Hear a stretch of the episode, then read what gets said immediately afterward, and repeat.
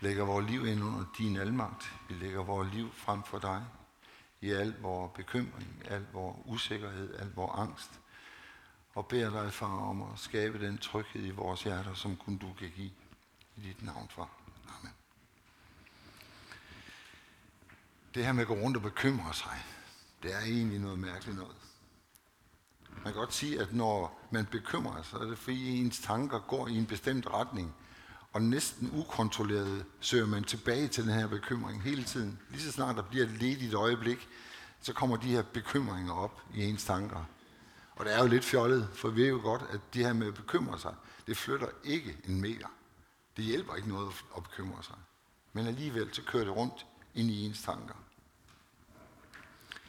Men samtidig med, at de er så frugtesløse, så, så er bekymringen faktisk også lidt et spejl. Fordi når vi bekymrer os, så afslører vi både for os selv, men også for andre, hvis de får del i den, i vores bekymringer, hvad der faktisk bor i vores hjerter. Hvad er det for nogle værdier, der egentlig ligger til grund for vores liv, for vores tanker, vores følelser. Og der er gode, og der er dårlige bekymringer. Der er nogle gode bekymringer, som vi skal passe på, og som vi skal holde fast i. Det er det, man kalder rettidig omhu. Eller nogen gør i hvert fald. Det er, når vi tætner taget, når der er tørvejr. Det er, når vi sørger for, at vores pensionsopsparing den er på plads. Vi sørger for, at børnene har fornuftigt tøj på, eller i hvert fald med, når de skal på tur. Når vi tjekker olie, vand og sprinklervæske øh, på vores biler en gang om måneden. Og når vi bestiller bord, hvis vi skal ud og spise når vi sår om foråret, sådan så vi kan høste om efteråret.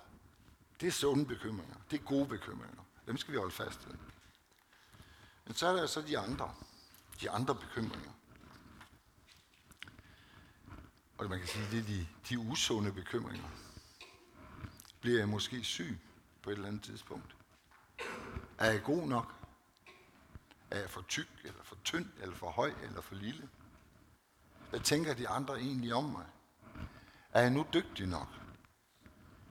Kan jeg stole på andre mennesker? Og så de værste. Går jeg fortabt? Elsker Gud mig?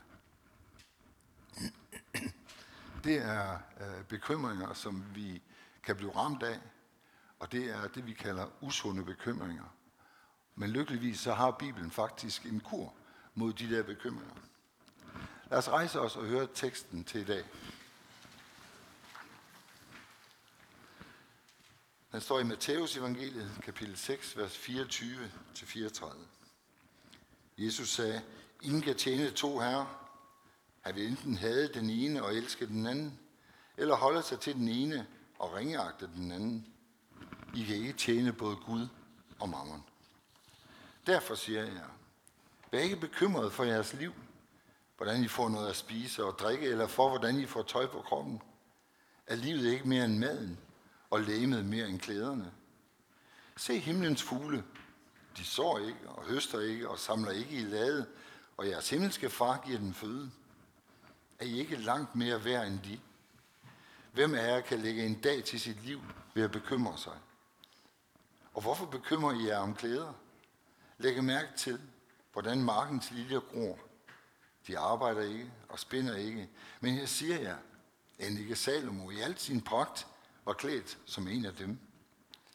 Klæder Gud således markens græs, som står i dag og i morgen kastes i ovnen, hvor meget snart så ikke er i lide troende.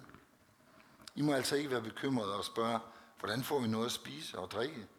Eller hvordan får vi tøj på kroppen? Alt dette søger hedningerne jo efter, og jeres himmelske far ved, at de trænger til alt dette. Men søg først Guds rige og hans retfærdighed, så skal alt det andet gives jer tilgift.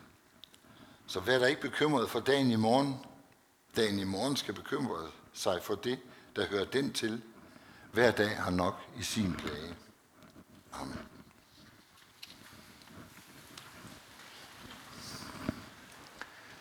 Teksten her til i dag indledes med en formaning. Vi kan ikke tjene både Gud og mammon. Det er det, man kalder en dikotomi. Det er enten eller. Det er ikke sådan noget, der er ingen gråzoner. Der er ikke sådan noget lidt af det ene og lidt af det andet, så skal det nok gå. Eller mest af det ene og mest af det andet. Nej, det her det er et enten eller. Enten er det Gud, eller også er det mammon, penge. Og al den magt, og al den relative tryghed, de her penge, de giver. Og her bliver det virkelig sat på spidsen. Hvad er det egentlig vores værdier? På et tidspunkt, der blev jeg sådan, og det må jeg sige med skam, blev jeg klar over, at jeg faktisk var mere tryg ved, at jeg kunne se min pensionsopsparing, den voksede, end ved bare at vide, at jeg er Guds hånd. Det var ikke fedt at se i øjnene. Det er ikke fedt at se i øjnene, at der faktisk er,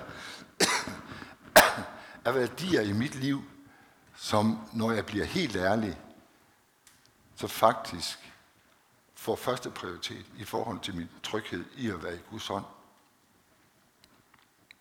Det må bekendes. Det må tales med Gud om. Jeg må fortælle ham, sådan har jeg det, far. Jeg ønsker ikke at have det sådan. Hjælp du mig. Og selvfølgelig betyder den her tekst ikke, at man ikke godt kan have to arbejdsgiver. Det har jeg prøvet. Det, det kan man godt. Med noget besvær, men det kan man faktisk godt. Nej, den her tekst, den svarer til noget helt andet. For det at tjene på nytestamentlig tid, det var et slaveri. Og det vil sige, at din herre ejer dig med hud og hår. Han bestemmer, hvad du skal lave, hvornår du skal stå op, hvornår du må have lov til at gå i seng, hvem du skal giftes med. En herre bestemmer over dit liv. På den anden side, så stod man jo ikke ansvar for at vælge, og det kan, det kan godt være svært. Øh, det kunne man lægge over til Herren, for det var ham, der bestemte over ens liv. Men det er altså det, der er på spil her. I vis hænder lægger du dit liv. Og så siger Jesus så lige efter, at han er kommet med den her formaning, den her klargørelse af, hvad er det faktisk, der er på spil i vores liv. Så siger han, derfor, fordi vi er i Guds hænder, fordi Gud han er vores Herre, så må vi godt have lov til at slippe for at være bekymret. Jeg hørte engang en god ven for en del år siden, som sagde, jamen det vil jo sige, at det er en synd at bekymre sig. At det er en synd at bekymre sig. Og, og den kunne jeg ikke rigtig snuppe, fordi når Gud siger, I skal ikke være bekymret, så er det ligesom når han siger, frygt ikke. Og det er altså ikke sådan en løftet pegefinger. Kan du så holde op med det?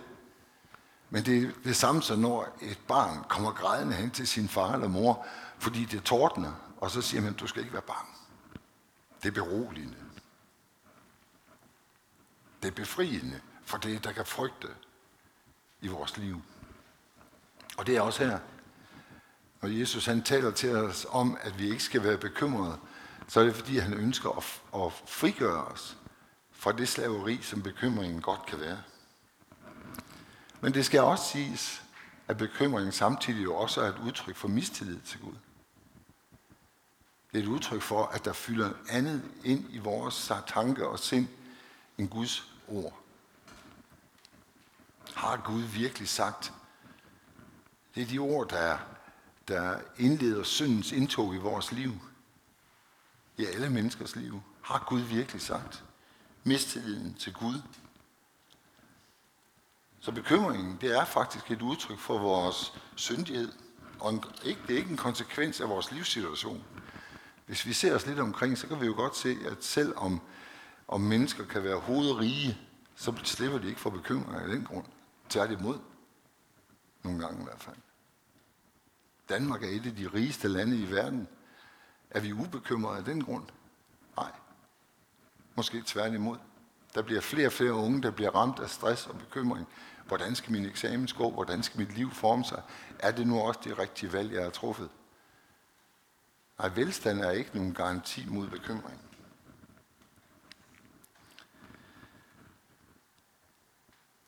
Jesus han giver i den tekst her tre rigtig gode grunde til ikke at være bekymret.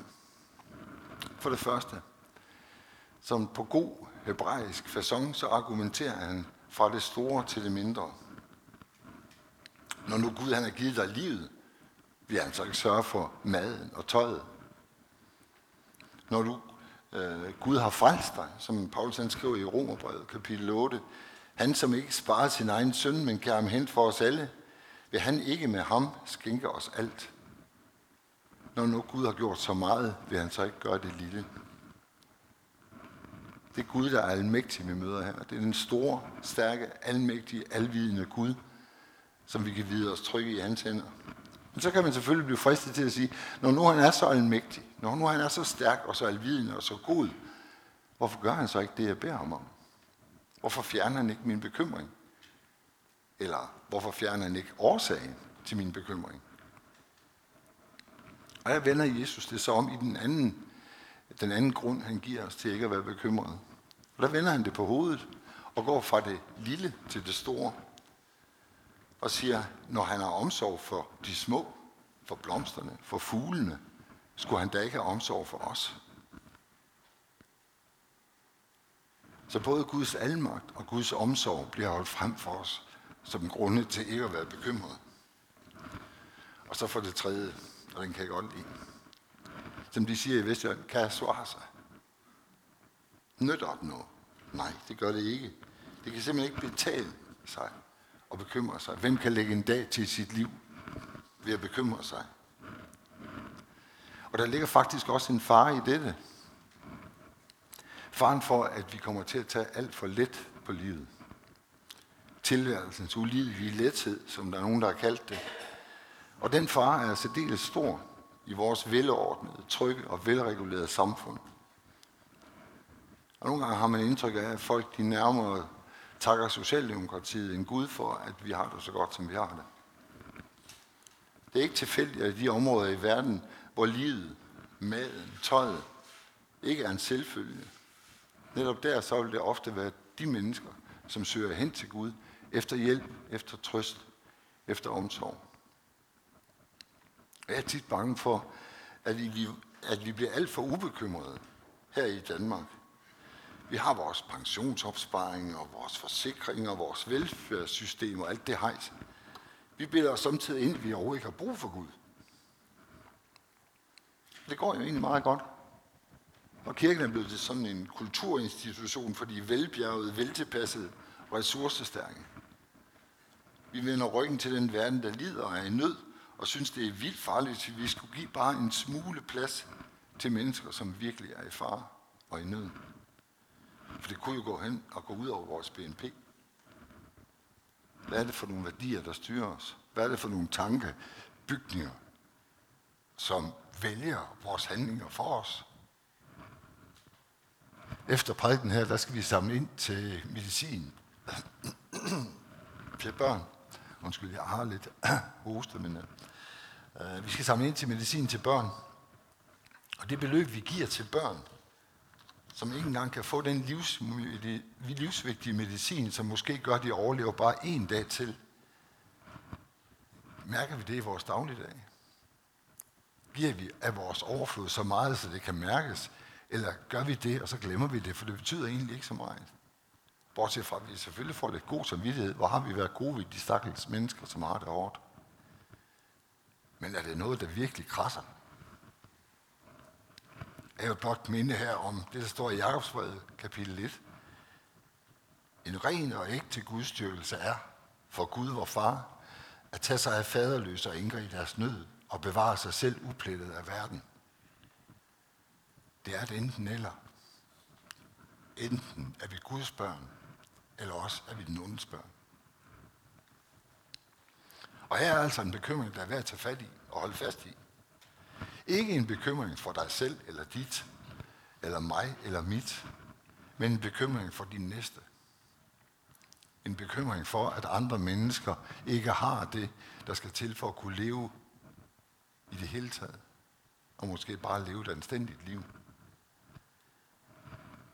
Vi kan også godt komme til at falde for den fristelse til at tro, at Gud han bliver vores tjener.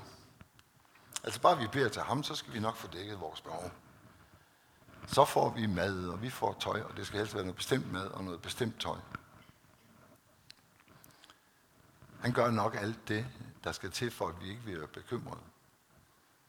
Så får vi den, vi tror, vi elsker. Vi får vores eksamen, vi får vores job, vi får vores alt det, vi tror, vi har brug for. Og så kan vi synge med på, ingen er så tryg i far som Guds lille børneskar. Fordi Gud har givet os det, vi vil have. Og så glemmer vi, at synden gør, at vi aldeles ikke kan være trygge altid. Jeg synes, salmen vi sang lige før, der synes jeg Grundtvig, han er lige ved at være der. Det skal nok gå alt sammen. Gud han skal nok sørge for, at I får noget at spise og får tøj på kroppen. Og der er altså mange mennesker i verden, som har erfaret, at sådan er det ikke. Også Guds børn. Der er kristne, bekendende kristne, som er døde af sult, af vold, af undertrykkelse.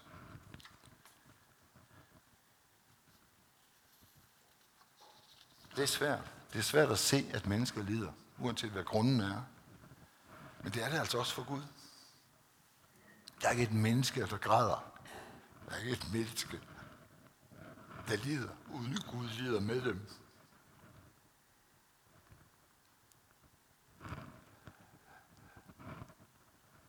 Syndens konsekvenser har aldrig været Guds plan. Men det bliver vores virkelighed. Med sygdom, med død, med lidelse og med sorg.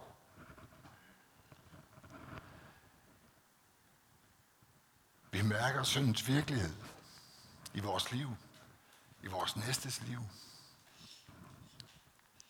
Og det eneste, vi kan sige, det er, Herre, vi er i dine hænder. Og så bliver det vigtigt at forstå, at der også her er forskel på mennesker. Det ved jeg godt. Der er nogen, der er natur er lidt sindige. Det skal nok gå. Der sker nok ikke nogen ulykker. Og så er der mennesker, der er tungsindige. Der er mennesker, som hvis de ser en herreløs bekymring ligge inde i et hjørne, så skal de nok samle den op. Passe og pleje den, så den får kraft og volumen i deres liv. Sådan er vi så forskellige. Det vender jeg lidt mere tilbage til til sidst i bryggen. Og det er for øvrigt bemærkelsesværdigt. Nu har vi lige sunget en Lina Sandel-sang. Vi har sunget en Paul Gerhardt-sang. Og det er bemærkelsesværdigt, at netop de mennesker, som taler så tydeligt og så meget om trygheden i Gud,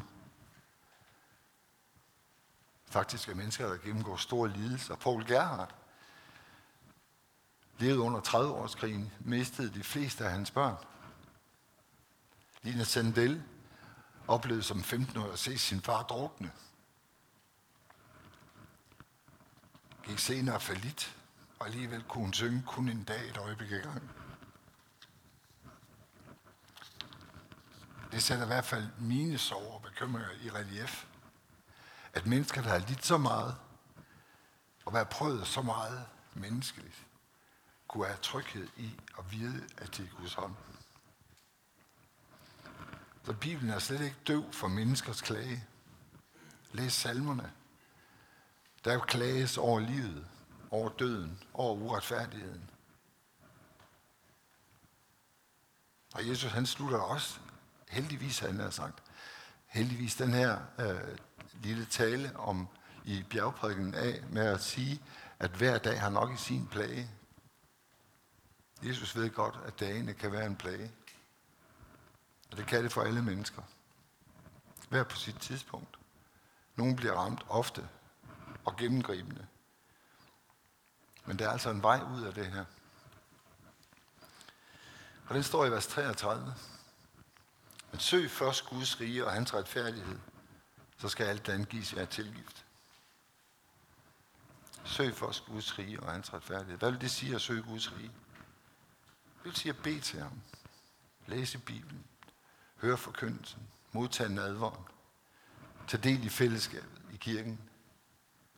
Der, hvor Guds rige er at finde, skal vi søge ham. Vi skal her efter prædiken, der skal vi have nadver sammen. Nadveren er et nådemiddel for dem, der tror. Og alle her, som tilslutter sig, som har Gud som deres herre, er velkommen til at deltage i nadveren og bliver ragt Jesu læme og blod til tilgivelse for deres synd.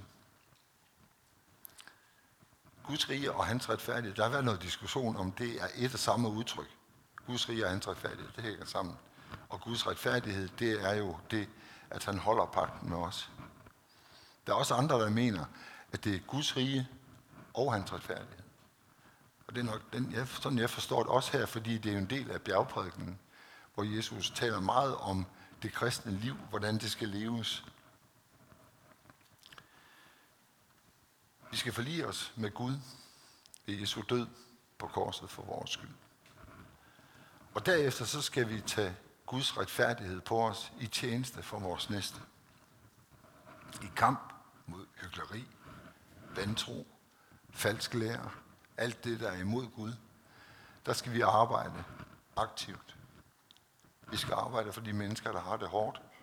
De mennesker, der har det svært. Ikke med det store ønske, at de kommer til tro, men ikke kun derfor. En alene, fordi det er vores medskabninger. Gud har skabt dem lige så vel, som han har skabt os. Gud elsker dem lige så vel, som han elsker os. Og vi skylder at gøre de mennesker det bedste, vi kan. Det meste, vi kan. Og så skal alt det andet gives jer et tilgift. Hvad så det? Hvad er alt det andet? Betyder det så ikke bare at sige, okay, bare vi søger Guds rige, så skal vi nok få alt, hvad vi har brug for. Og der skal vi altså se, at der er forskel på, hvad vi forstår ved vores behov, og hvad Gud ser, vi virkelig trænger til. Vej den lille del af fryd og smerte, som vi netop trænger til.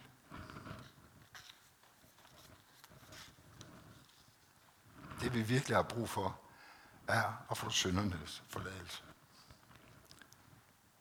At være i samfund med Gud, i bøn til ham, opleve hans nærhed, hans omsorg, hans kærlighed. Det er det, vi har brug for. Og den bøn, bøn hører Gud. Amen. Skal vi bede sammen. Lov tak og evig ære være dig, vor Gud, Far, Søn og Helligånd. Du som var, er og bliver en sand i Gud, højlovet fra første begyndelse, nu og i al evighed. Far i himlen, vi takker dig for, at du er os nær, også når tvivl og angst for fremtiden møder os. Her vi takker dig for, at du i vores ufuldkommenhed ikke forkaster os, og tager din nåde fra os og tilregner os den dom, som vi fortjener, men at du løfter os op i tillid til, at du ved, hvad der tjener os bedst. Herre, vær nær dem, som er angrebet af tvivl og angst. Alle dem, som ikke kender dig, eller tilbeder en anden Gud end dig. Vær med afghanerne, som frygter for deres fremtid. Vær med alle mennesker, som er ramt af naturkatastrofer eller ondskab for andre mennesker. Herre, vi ser, at fremmedgørelse og afstand præger de mennesker, der bor i dette ufatteligt rige land, hvor penge og magt har taget din plads. Vi bekender for dig, at vi ofte er lunkne i vores arbejde for at fortælle om dig. Styrk os og giv os nyt mod og ny iver for andres frelse. Tak for, at du er her, hvor vi samles i dit navn og beder dig for vores by, for vores byråd og for vores borgmester, Torben Hansen. Vi beder dig, far, for vores land, for dronning Margrethe og hele hendes familie, for Folketinget, regeringen, domstolen og politiet, og alle, som har magt og myndighed, og beder dig skænke dem visdom og kærlighed til de mennesker, som er dem betroet. Vi beder dig for alle dem, der kæmper med livet, far, enten i ægteskabet, i familien eller i deres eget sind. Vi beder dig for de syge, de deprimerede, de angst og de ensomme. Vis os, hvor vi kan tjene og trøste, og bruge alle de gode gaver, du har givet os til gavn for vores næste. Vi beder dig for vores kirke, for alle steder i verden, hvor dit folk samles til lovprisning og bøn. Vi beder dig for Børge H. Andersen, vores åndelige vejleder, for DBI, for menighedsfakultetet, og for alle, der ønsker en tjeneste i dit rige. Vær med Jeffalo i Liberia. Lad hans arbejde for at få medicin til børnene der lykkes. Og herre, bevar os alle hos dig, og lad os samles i dit rige, når du nyskaber himmel og jord. Og indtil da beder vi, Gud, kom og hjælp os hver og en, som lammet er af livet, og rejs os op på troens ben med nåden, du har givet. Du dømte med retfærdighed, men gav din søn i vores sted som frelser og forsoner. Amen.